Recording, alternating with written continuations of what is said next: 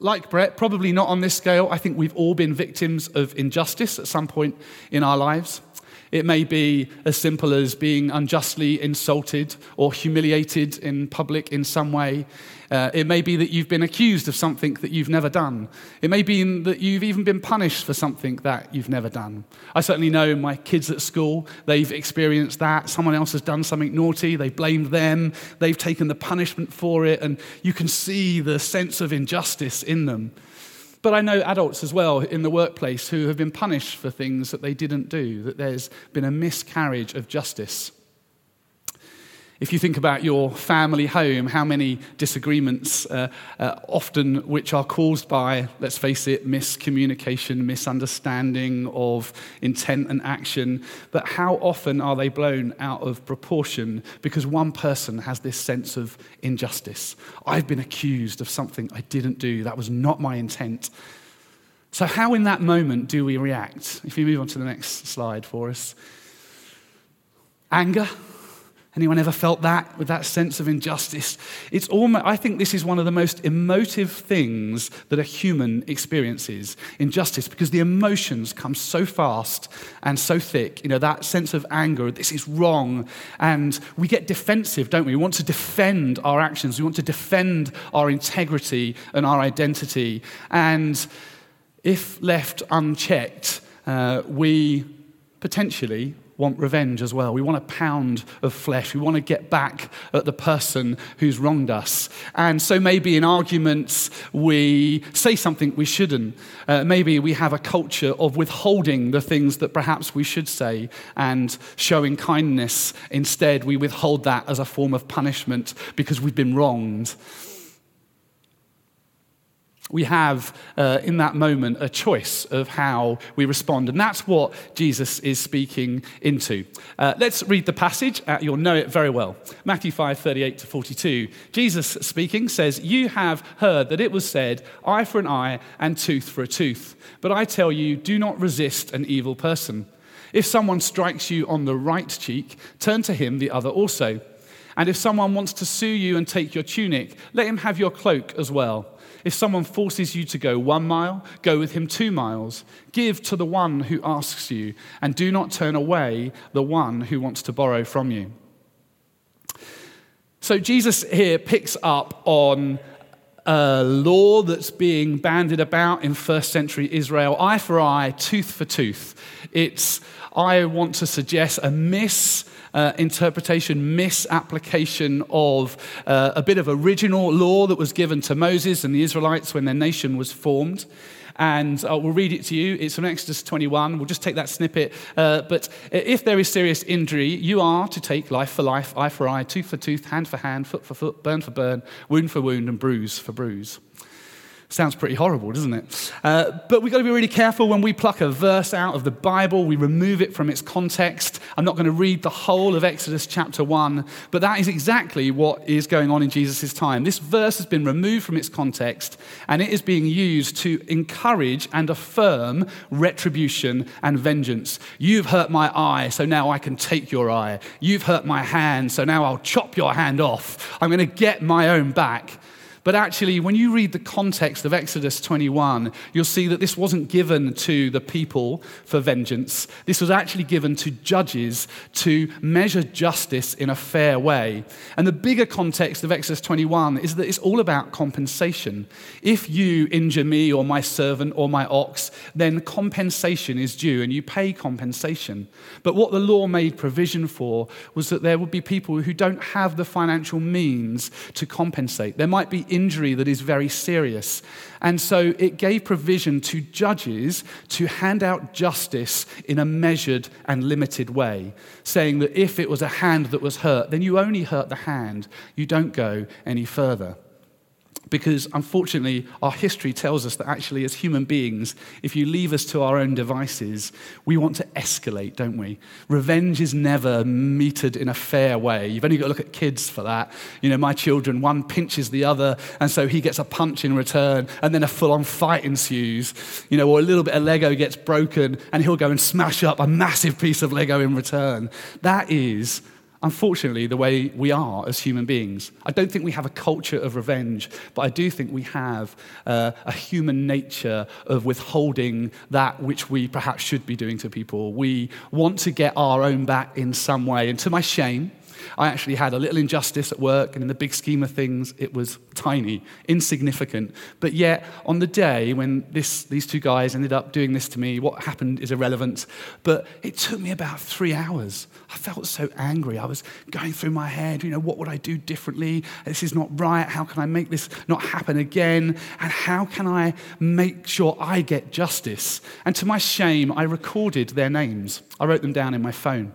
And you've got a question why would I do that? Because I thought one day maybe they might want something from me and I will not give it, because that will be justice. Um, Anybody ever thought like that, or is it just me? Good, I'm glad I'm not alone in this. This is our human nature, and this is what Jesus speaks into, because Jesus doesn't want us to be defined by the injustices in our lives, but he wants us to choose a different path, and in doing so, become more like our Father in heaven. So, before we dig into this passage, uh, I'll give you a bit of context. You need to remember who Jesus is speaking to in the Sermon on the Mount.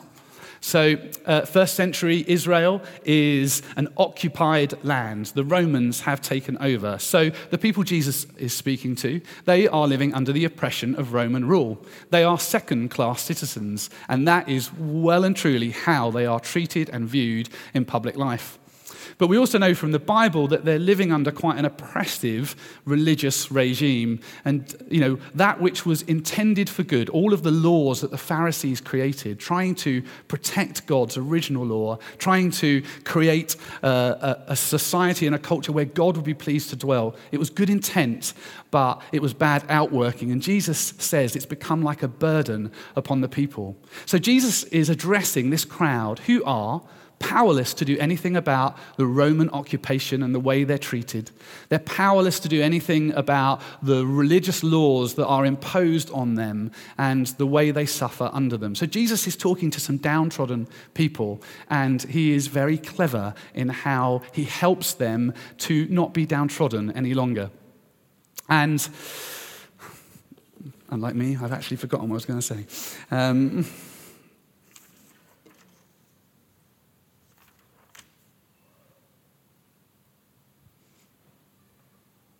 Yeah. And uh, so the other thing that Jesus does at the start of this passage is he sets the scene for these three examples that you know. And he says, don't resist the evil person. So this is just Jesus acknowledging that actually this stuff that's going on in your culture, it is evil at work. Evil at work in culture, evil at work in people. So let's dig into the three examples, if you can move on to the next slide for us. So the first one I want to call the insult. Uh, it's, uh, Jesus says, if somebody slaps you on your right cheek. So we need to remember that first century Israel, this hand, your left hand, this is the unclean hand because you clean certain parts of your body. If you get my meaning, I'll leave it there. Um, this hand is the acceptable hand in public. So this is the hand you greet people with, and this is the hand that you would slap someone with. So to slap someone on their right cheek requires a backhanded slap across the face. Uh, Jewish law actually says that if somebody slaps you with the back of their hand, it is worth twice the compensation as an open handed slap. So its intent is not so much to harm, but to insult you. It's reserved for someone who is of a lower standing than you. So a master would slap a slave with the back of his hand, but would slap an equal with the front of his hand, unless he really wanted to insult the guy, in which case he might give him a backhanded slap. A Roman soldier would never slap a Jew with an open hand, it would always be backhanded because they are less than them. They are lesser human beings. So, this is intended to really insult you in public. And what Jesus is saying is that when we get insulted, I don't want you to be consumed with anger. I don't want you to take the insult in and let it form your identity. I don't want you to be defined by that. I don't want you to plot your revenge, to store their names away. I don't want you to try and lash out verbally or physically. I want you to choose a different path. I want you to turn the other cheek. And turning the other cheek in this scenario is actually saying to the person, No, I'm not less than you. I'm your equal. And if you want to hit me again, you can call me an equal. You can slap me with your open hand, because that's what the left cheek would require.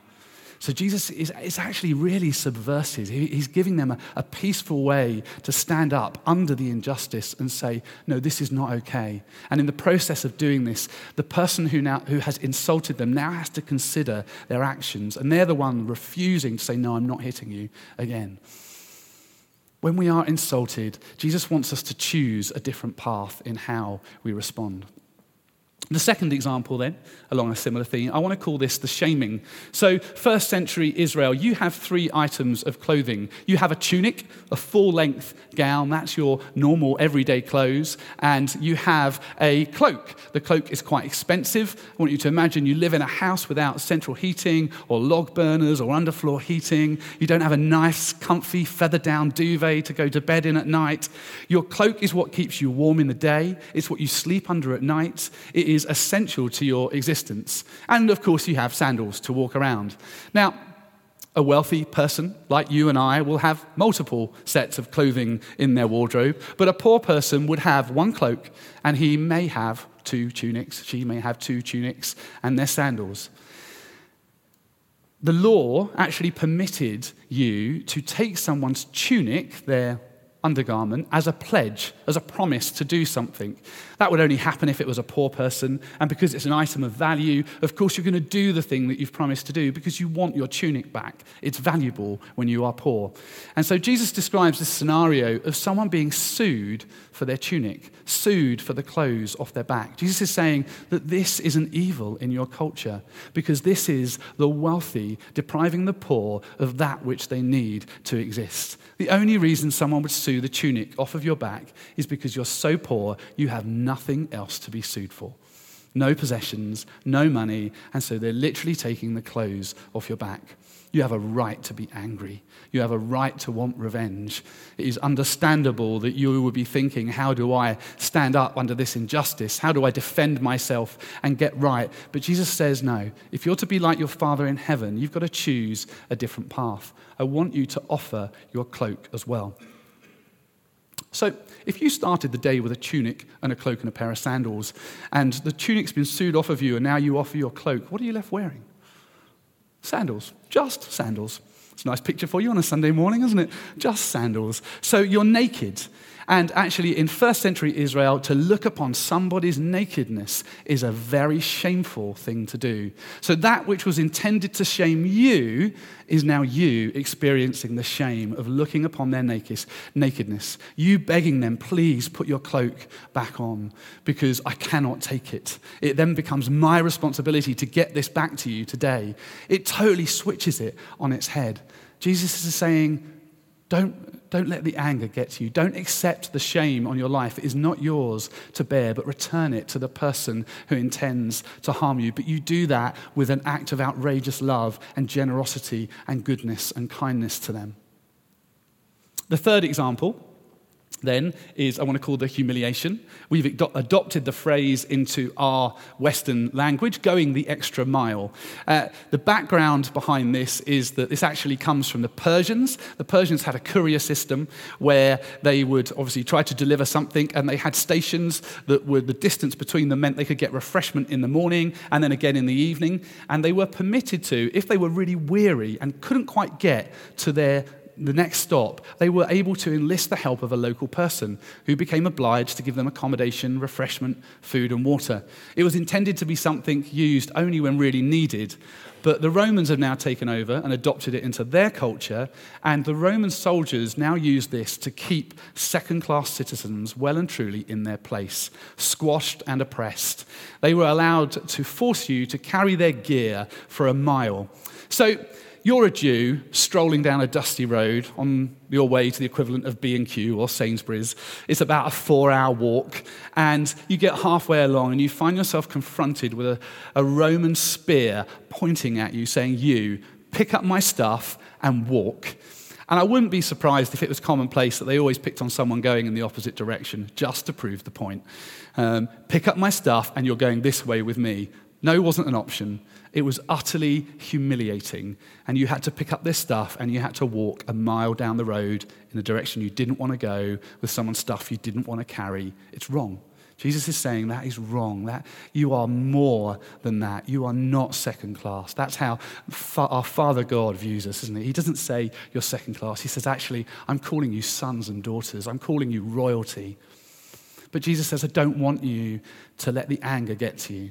Don't take the humiliation upon yourself. Choose a different path. Don't plot your revenge. When you've finished that humiliating mile, start the next. Keep going. And actually, when you keep going, what you find is this soldier is now coming after you, saying, Please put the stuff down. You can't go any further. I can only make you go a mile. Please put the stuff down. And you're like, No, I'm having a great day. I'm just going to keep walking with you. This is good. And he's saying, No, no, no, put the stuff down. You can't go any further. Jesus is saying, When someone humiliates you like this in public, and the anger starts to build, and you're thinking, How can I defend myself? This is wrong. How can I make this right? How can I get back at them? What can I withhold from giving to them? Jesus says, No, I want you with joy in your heart and a spring in your step to go further when someone's forced you to do something that you shouldn't do, when someone has um, humiliated you in some way, Jesus is saying, I want you to take that task and to do it to the very best of your ability, as though your Father in heaven has asked you to do it in person. And don't stop when it's, the time runs out. Keep going till it's complete. Keep going to the point where everybody who is laughing at you is now silent because what you do is so remarkably different in this culture. That's what God is asking us to do. He's asking us to choose a different path. You've got to be impressed with the genius of Jesus' wisdom, right? It is amazing because, in the face of great personal injustice and evil, Jesus has, with the suggestion of acts of outrageous love and kindness and goodness and grace towards those who don't deserve it, Jesus has just empowered the powerless. He's turned shame on its head. He's taken the sting out of humiliation and the power out of evil. And what he has done in the process is he stopped them from becoming bitter and twisted people, crushed by oppression, crushed by insults and shame and guilt. And he set them free to have life in all of its fullness. That's what Jesus wants. Now, we have a choice, don't we? In those moments of injustice, in whatever form they come, we have that choice. When the anger starts to build and we feel like we need to defend our rights, um, Jesus is saying you can actually take captive those thoughts and those feelings, and you can choose a different path. You can choose to love the person who hates you, to serve the one who is trying to harm you, to do something good, to bless them, to encourage them. If they insult you, speak words of affirmation over them. Choose a different path. It is so countercultural. Now, don't take me uh, wrong. I, Jesus is not saying here that we don't stand up for injustice. That's not what he's saying. Uh, it says in on the next slide. Have I got it on there? Yeah. Um, Isaiah 117 says, "Do right, seek justice, defend the oppressed, take up the cause of the fatherless, plead the case of the widow." That is saying that we stand up for those who have no voice. We stand up for those who cannot stand, and Christians lead the way in doing this, and so we should, and we should continue to do so. But what Jesus is saying is there's a big difference between standing up for those who cannot stand for themselves, lobbying MPs, signing petitions, speaking out where someone else is unable to. There's a big difference between doing that and how we respond when we are the victims of injustice. That is what Jesus is asking us to do differently. And be encouraged as well, because Jesus isn't condemning our feelings. He's not saying the fact that you feel angry is wrong. That's not what he's saying. Uh, that anger is probably there for a right and good reason. He's made us this way. But he is saying, I want you to choose a different path. And there's a good reason for him doing that, because in the process of us putting into practice what he preaches, actually something changes in us. When we go that extra mile with the spring in our step and the joy in our heart, that stuff's not there to start with. But as we go, it comes. And slowly we start to change. And slowly we start to see ourselves in a different light. In Psalm 22, David says, I am a worm and not a man. It's the psalm that Jesus quotes from the cross. And it's the same nature that Jesus has, because it's, it's said of Jesus, isn't he, that, that he humbled himself. He didn't consider equality with God something to be grasped, but he humbled himself and he became like one of us. He became a servant. And all through Jesus' teaching, he says, I want you to be people who seek the lowest place. Don't position yourself at the place of honor at a table, but take the lowest seat. Seek to be a servant of all. You, we need to learn to see ourselves as people without rights to surrender that in those moments. People who hold the stuff that we have lightly with open hands, our goods and our possessions and our money and our rights and our entitlements, we hold that with open hand. That's why Jesus in this passage goes immediately on to say, Give to the one who asks you, and don't turn away the one who wants to borrow, because these are connected. The, the heart behind a, a generous spirit is the same heart that enables us in a, in a moment of personal injustice to surrender our rights, to surrender what we are entitled to, our possessions and our money, and love the person who hates us, love the person who seeks to harm us, love the person who just pulled out of us in a road and made us brake and embarrassed us, love the person who just accused you of doing something that you didn't do. You're right, they deserve to be punished for what they've done, but Jesus says, so did you and that's not how I've treated you. We live in this state of unforgiveness, and actually, to live a life like this requires us to forgive the people who have done this to us and to love them in return, which is so counter to our culture, but is a great door opener for conversation. So, my prayer for us is that as we uh, go home this week, that we are able to do that. That when someone accuses you of something that you haven't done, that you find a way to love them and be generous to them. When you have an argument with your spouse and you feel like a great injustice has been done, surrender your rights, encourage them, love them, do something good for them. You're not going to feel it, but you do need to do it because it's good for you. That's what Jesus says. He wants you to have life in all its fullness. And he knows that we can't change our feelings with our willpower, but we can choose a different action and then slowly change through the process.